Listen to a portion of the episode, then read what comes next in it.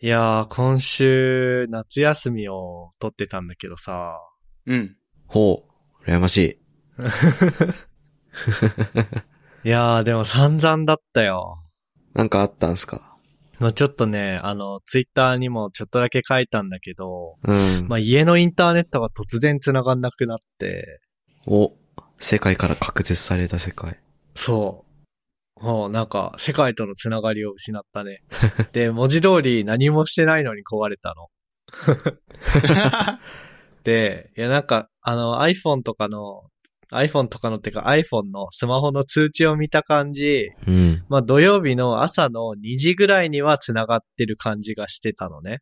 うんう。うんん。でも7時とかになっても繋がってなくて、で、まあなんかたまに調子悪い時とかはあるじゃん。うん。うん、うん。やっ。ぱり。でもそういうのってなんか10分とか放置したら治ってん、治るんだけど、はいはい。でもそれも治んなくて、もうしょうがないから、あのールーターとかアクセスポイントとか全部、あの、なんつうの、アクセスポイントを抜いて、ルーター抜いて、ONU 抜いて、今度逆から電源さしてって、みたいなことをするじゃん。うん、ううんうんん。で、それをやっても繋がんなくて、で、ルーター見たらさ、ルーターってかだからホームゲートウェイってやつうんを見たら、なんか、あの、光回線未接続ってなってて、ええーと思って、今度 ONU っていう、なんつうの、あれ回線終端装置っていうのかなよくわかんないけど、を見たら、まあ、4つランプがあるうちの、なんかこう、2つランプ消えてて、光回線と認証っていうランプが消えてて、うん。で、調べた感じ、それはなんかもう、なんつうの、ルーターとかの、のソフトウェア的な問題とかじゃないんだって。もう光回線自体の問題というか、うん。あもうなんか、あのー僕の家の壁の中に通っている、なんかそういう配線がダメになったか、僕の家から電柱に行ってるその間がダメか、そもそも電柱がダメとか、その地域がダメとか。まあそういうレベルの話なんだって。うへん。え。で、もうしょうがないから、しょうがないからっていうか、で、それに気づいたのがすごい朝、朝のね、7時とか8時ぐらいの早い時間で、うん。でひとまずなんかそう、なんつうの、その地域単位の問題だったらさ、NTT のあの、ウェブサイト行けば、あの、なんつうの、この地域繋がってませんみたいな風に出るじゃん。う。うんん。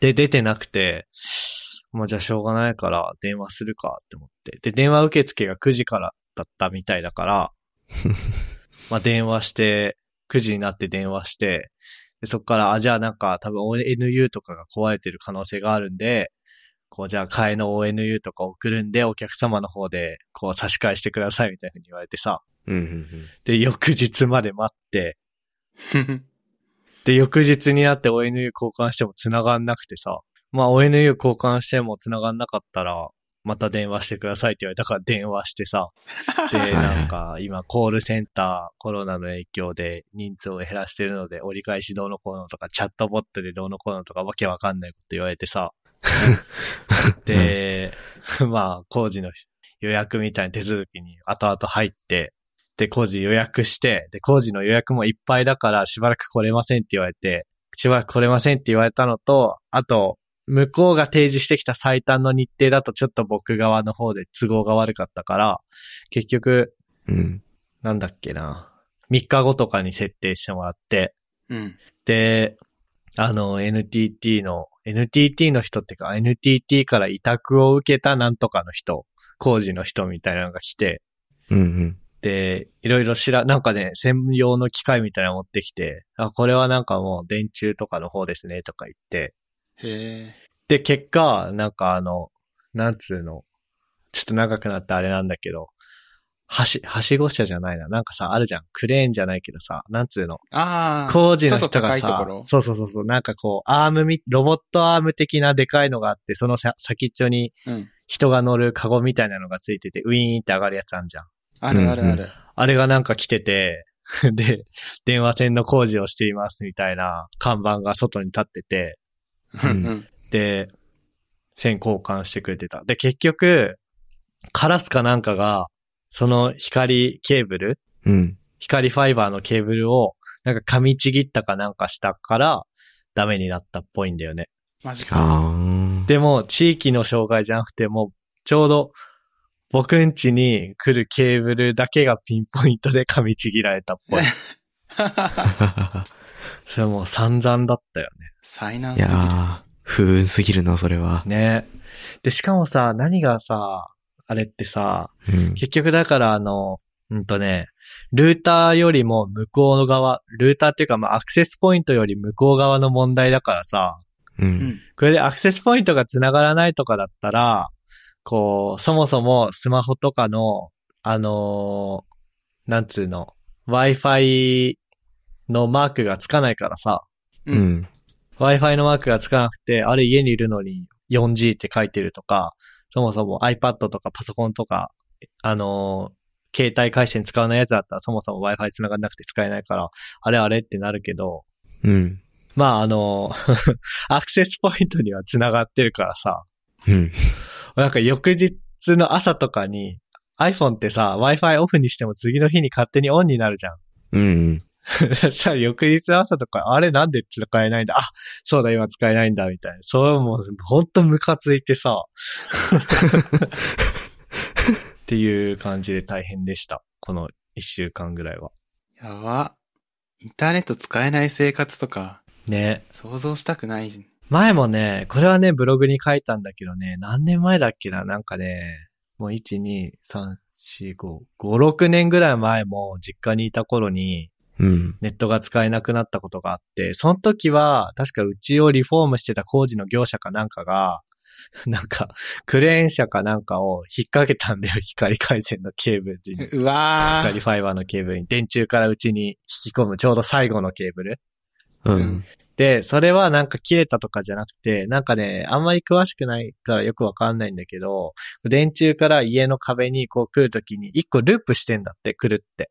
うん。うん。こう輪っかを描いてるみたいな。はいうはい。ん。で、それがクレーンかなんかが引っかかったことによって、その輪っかがキュッてこう、閉まっちゃった。はいはいはい。で、閉まっちゃうと、あの、光ファイバーのさ、中って光がこう、前反射でカンカンカンカンカンカンってこう、通ってんじゃん。う。うんその輪っかが縮こまりすぎることによって、それがこう、通らなくなってしまったあー、なるほど。みたいな感じだったっぽくて、なんだろうな。それはなんか、またあの、工事の人が来て、輪っかをこう、ほ、ほどくってか、 緩めることによって治ったんだけ ど、うん。まあなんかこの夏休みの時期だっていうのとコロナのせいなのか何なのかわかんないけど、あの、全然来なくてさ、あうんー。工事の人も予約取れなくて、本当に大変だった。うんうんうんうん。お疲れ様です。え、じゃあ、計何日間ぐらい繋がらなくなってたの結局だから、1、2、3、4、5、6。ええほとんど1週間使えなかった。つらー。や、ば。考えたくない。つらすぎるな。ね仕事はなかったのか。え。そう、 だからちょ うど、ちょうど運がいいのか悪いのかよくわかんないんだけど、ううんん。その間仕事はしてなかったの。夏休み、あの、3連休と夏休みぶつけだかう。うんんうん。ら。でも夏休みまるまるオフライン。最悪だ。ほんとこれ訴訟問題だよ。ねえ。いやー、でももういや結局さ、ば。うん。誰に文句言ってもしょうがないんだけどさ、NTT の人も NTT の人でさ、なんつうの。あなんかこの辺全然よくわかんない。なんかどこも光で、で、プロバイダーはプララで、みたいな感じでちょっとよくわかってないんだけど、うん。まああの、結局、いろいろ自分で見た感じ、これ光、ソフトウェアというよりはもうハードウェアの問題で、だから、こう、プロバイダーがどうとかじゃなくて、もう NTT 東日本に言わないとしょうがない問題だっていうのは薄々気づいてたのね。うん。うん。だから僕最初 NTT 東日本に直で電話したの。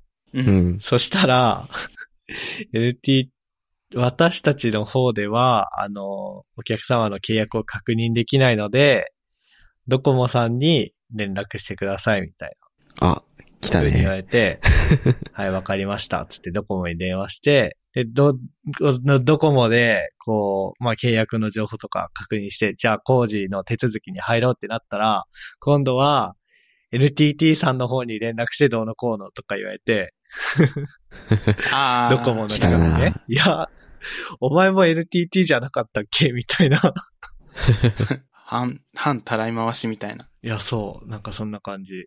で、なんかその辺のなんつうの、 NTT の光の、だからフレッツ光とは何なのかとか、なんでこんな光回線まあ自体は NTT 東日本の持ち物で、で、プロバイダーは OCN とかプララとかドコモとかいろん、あ、ドコモはプロバイダーじゃないのかなちょっとよくわかんないけど、プララとか OCN とかあって、でも実は全部 NTT グループで、で、かつ、ドコモ光っていうのは、光コラボレーションってやつの一種で、みたいな、なんかいろいろああって、それもそれで、なんか、あるらしいんだけど、うん。うん。いや、でも、知らん、知らんよ、そんなんって感じじゃん。 そうだね。 おー、だから、いや別にさ、クレーマーみたいに怒鳴りつけたりとかはしなかったけどさ、もうすっごいイライラしたわけ。うんうん。 おー、もうなんかもうよくわかんないけど、とりあえず、なんか、なんか不調があって、それは多分、うちの問題じゃないっぽいから、とりあえず工事の人が来てなんとかしてほしいんだけどなーって思いながら、もう大変でした。望むことをやってもらうまでに、道が長すぎる。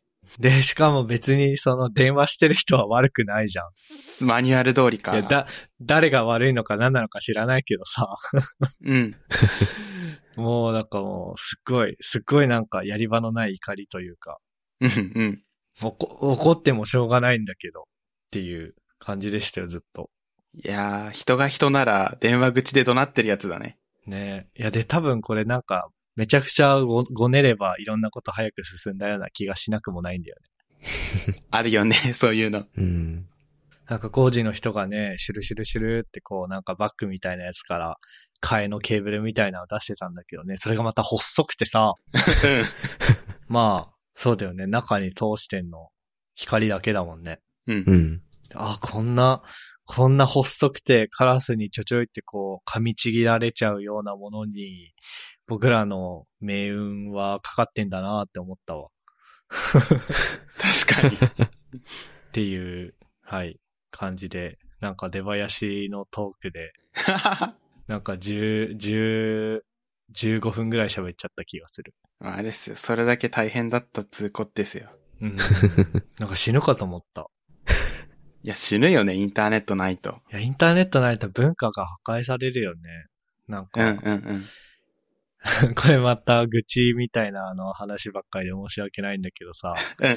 東京に引っ越してきた時もね、インターネット僕1ヶ月なかったんだよね、その時は。 1ヶ月やば。もうニューロ光がね、工事本当に遅くて。まあ、引っ越しシーズンだからこれまたしょうがないんだけど、うん。なんか僕ね、1月とか2月とかに工事の予約をしたのね。うん。で、3月の、なんかニューロ光って2回工事が必要で、宅内工、んどっちがどっちだ屋外工事。あー、宅内が先か。宅内工事と、あと屋外工事みたいな2回必要で、うん。で、宅内工事はソネットの、ニューロ光ってうあのソネットだから、ソネットの人が来てやって、で、宅外工事は NTT がやるんだって。う。うんん。で、宅内工事は、もうなんかもう入居した次の日に、とかにすぐ予約できたの。でも、宅外工事は、宅内工事が終わってから NTT に、あの、予約の、なんつうの、ソネット経由で NTT に対して予約を始めるんだって。はいはいはだから結局、屋外工事が入入ったのが8月の10、8月じゃねえや、間違えた。4月の10、何日だなんか14とかで1ヶ月使えなかったの。い。ええあの、ルーターというか、ホームゲートウェイ、ニューロ光でホームゲートウェイっていう言い方をするのかよくわかんないけど、う。うんん。それ、それだけがあって。ええで、そうそうそう、何が言いたいかというと、それまでにインターネットで、こう、やってた自分のルーチンってあるじゃん。ある。なんかこの YouTube の動画を見てとか、これを見てとか、そういうのが全部消えた。1ヶ月インターネット使えなかったせいで。生活丸ごと変わりそそう。そうわ。かるわ。今回まだ、まあ1週間ぐらいだったから、あらゆることをテザリングで乗り切ったけど、う。うん。でも1ヶ月テザリングで乗り切るのは無理じゃん。僕らの使い方的に。うん。その、ギガが足りないじゃん。足りない。 うん。だから、もう何するんでもネットが遅くて、何もできなかった。やばいなインターネット繋がらない体験そんなに経験してきてるんだ。こんなインターネットしか生きがいがない人が ね、そういう状態になったら大変ですよ。 もう、ポッドキャストのアップロードもマジで遅くて死ぬかと思ったらそうだ、もう。ああ、そっか、そうだ、そうだ。うん、大変だったよ。さっきから愚痴しか言ってないな。なんか生産的な話をしよよし、じゃあ、生産的な話をしよう。う。うん。いや MK のさ、あの、そういったインターネットが死んだ話を聞いていて、うん。で、ちょっと一つの危機感が芽生えていて、うん。インターネットが突然消えるのって、あの、MK だけじゃないじゃん、きっと。そうだね。僕たちも十分に可能性はあってさ、日常の中に。うん。うん。さっきも MK が言った通り、引っ越したら回線がすぐ用意できない場合とか、あと最寄りの電線が切れちゃったりとか、あとは宇宙人が攻めてきて、世紀末の世の中になったりとかして、もうインターネットに繋がらなくなる可能性が十分にあるわけで、うん。で、そういう時に、今の僕だったらもう慌てふためいて、有意義な人生を送れないと思うんだよ。焦っちゃって。いやー、そうだね。そう、突然なっちゃったらさ。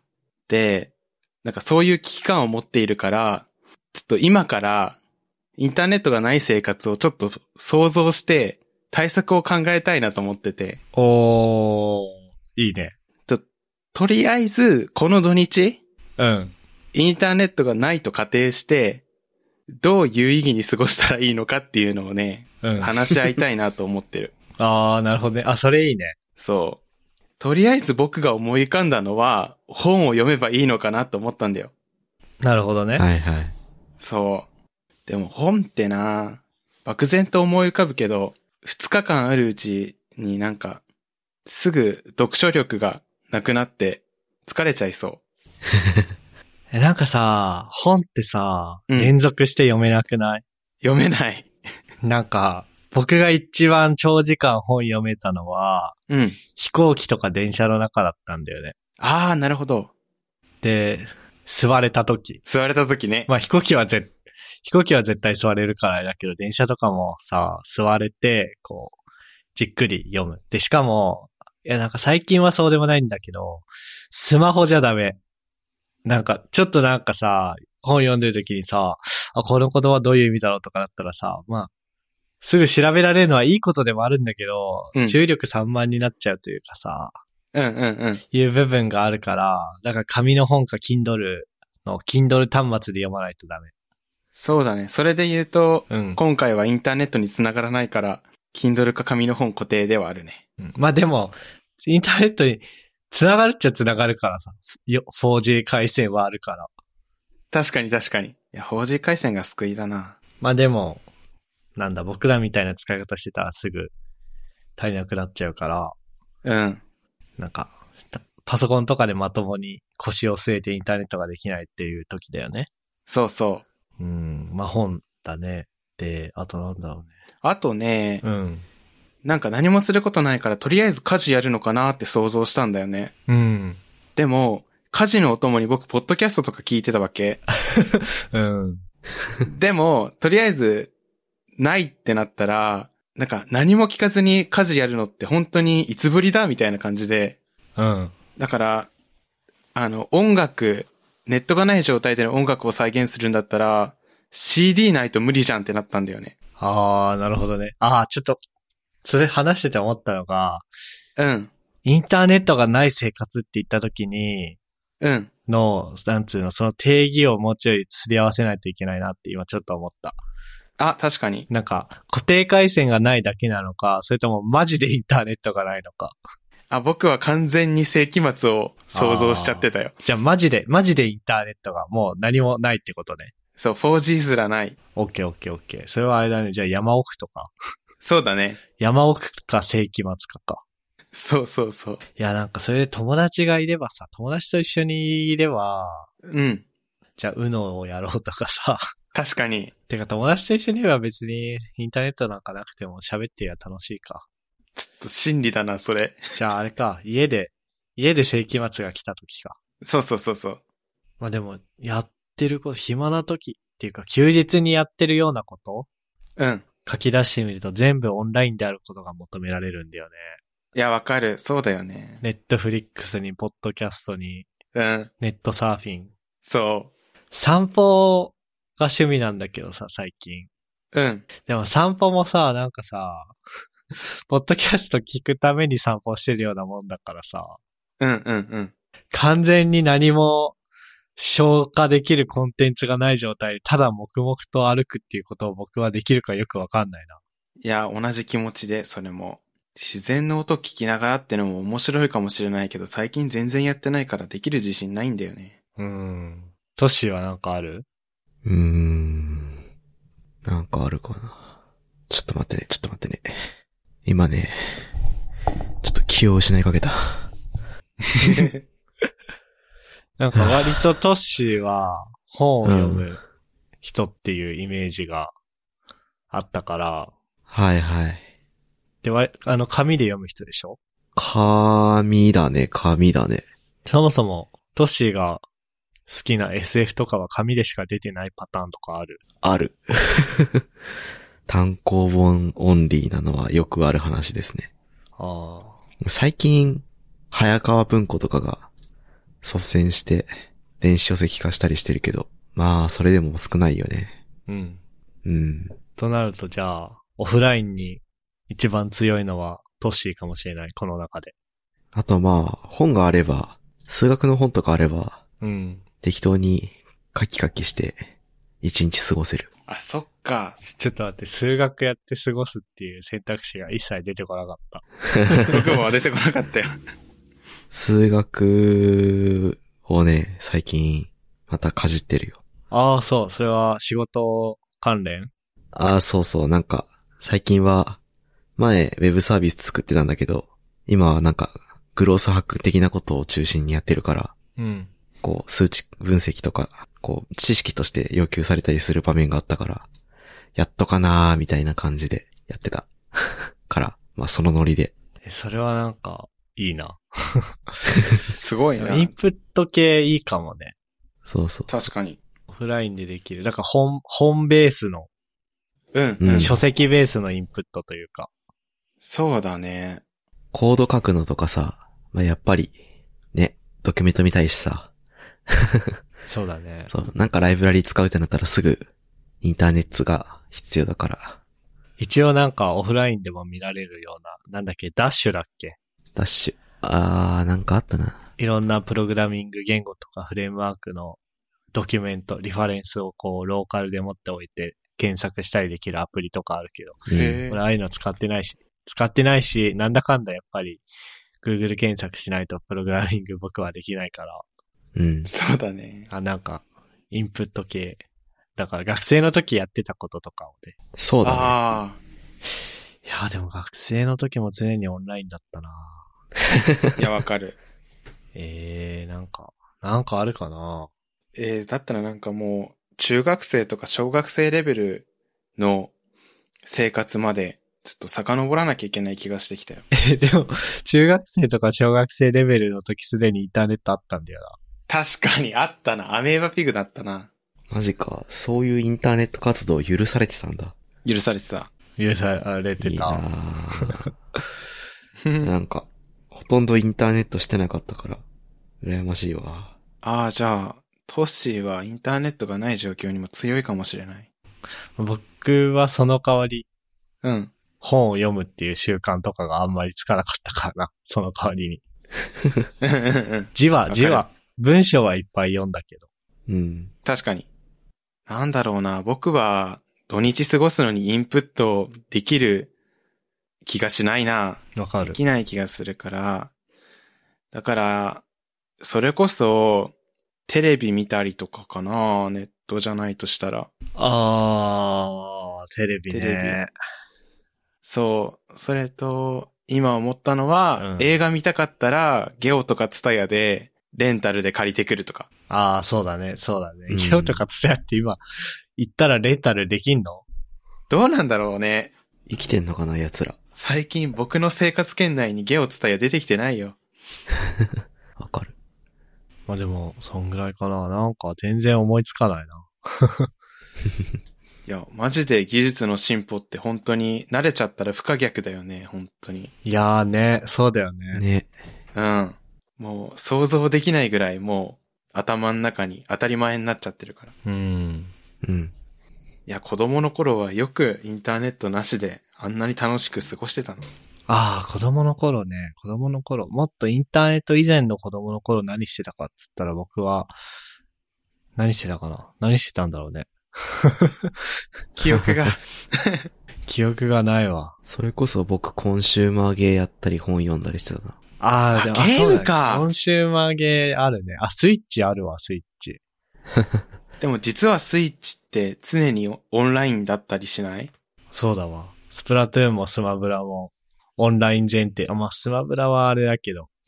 そう考えると怖いな。当たり前になってた。インターネット。え何するんだろうね、オフラインになると。ね。ねえ。ちょっとなんかじゃあ、やってみれば、実際に、ふっくん、この土日。マジで言ってんの ちょっと、電柱登って噛みちぎってくれば、カラスだよ、つって。僕の生活を追体験してほしい。気候少年じゃん。しかも 4G もなし縛りでやるみたいな。ああ、それは僕以上だね。そうだね。うちもうビデオデッキも DVD デッキもなり、ないから、ああ、そうなのそう、レンタルししてきてもな、電気屋行くところから始まんな、始めなきゃいけない。ああ、なんか一応あれじゃないゲオとかでさ、うん。ビデオデッキ借りれなかったっけあ、そんなサービスやってるんだ。やってた気がする。今やってんのかわかんない。そもそも今、ちょっとゲオとかが経営大丈夫なのか心配でしょうがない。確かに、ちょっと心配だね。 うん。で、あと、うちは CD カセット、うん。 CD 再生する機会あるし、CD もあるから、音楽的には大丈夫で、あとね、そしたら温泉に行くとかかな、有意義な時間の過ごし方っつったら、ああ、まあそうだね。なんか温泉に行くとかはなんかもう、逆にオフラインになりたくて行く感じはある。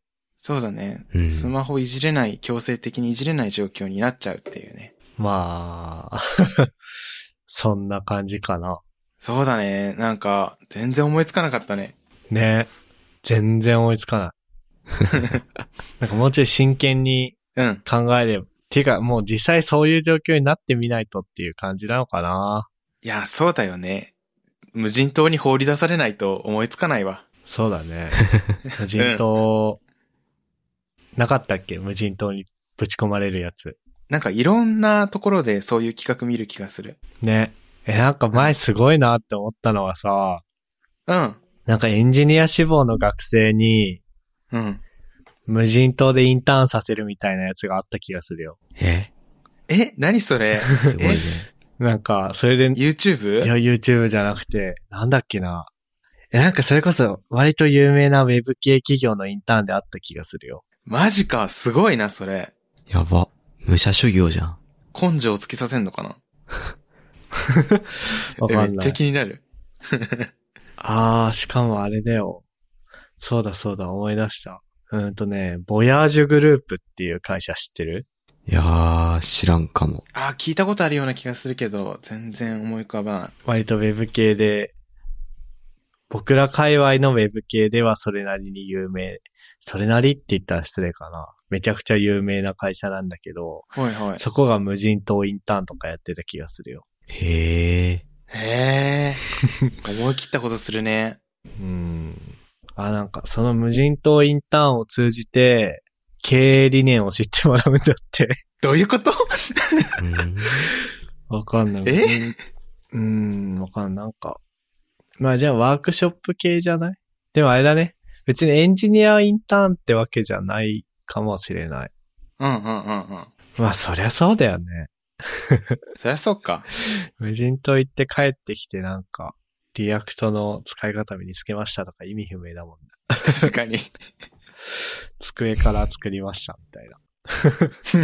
机から。精神から、精神性から学んでいくのか。あれか、山行くのとか、マラソンするのとかと同じ感じなのかなかなぁえ、なにその乗り越えた先に何かこう、 輝くものがみたいな。うん。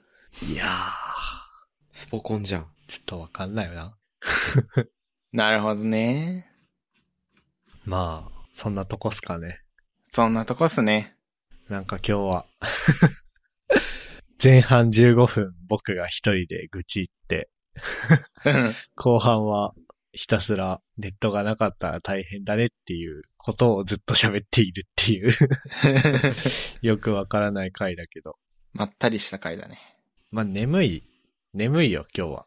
眠かった。確かに。トッシーさっき半分寝落ちしてた気がする。実はそうだ ね。うん。いやーまあ疲れるよ。あれだって、あれでしょトッシー、まだ夏休み取れてなかったんでしょああ。そうだよ。お疲れ様。疲れるね。それはね。もう今日は早めに寝よおう。う。じゃあ。えー、ここまで聞いていただいた皆さんありがとうございました。番組内で話した話題のリストやリンクは、ゆるふわ .com スラッシュ42にあります。番組に関するご意見、ご感想は、ツイッターハッシュタグ、シャープゆるふわ、yuru28 か、エピソードのウェブページにあるお便りフォームからお願いします。面白い、応援したいと思っていただけた場合は、ウェブサイトのパトレオンボタンからサポータープログラムに登録していただけると嬉しいです。えーそれでは MK ふっくんトッシーでした。ありがとうございました。ありがとうございまし。ありがとうございました And now, a short commercial break. 現在エンジニアの採用にお困りではないですか候補者とのマッチ率を高めたい辞退率を下げたいという課題がある場合ポッドキャストの活用がおすすめです音声だからこそ伝えられる深い情報で候補者の興味関心を高めることができます株式会社ピトパでは企業の採用広報に役立つポッドキャスト作りをサポートしています気になる方はカタカナでピトパと検索し X またはホームページのお問い合わせよりご連絡ください。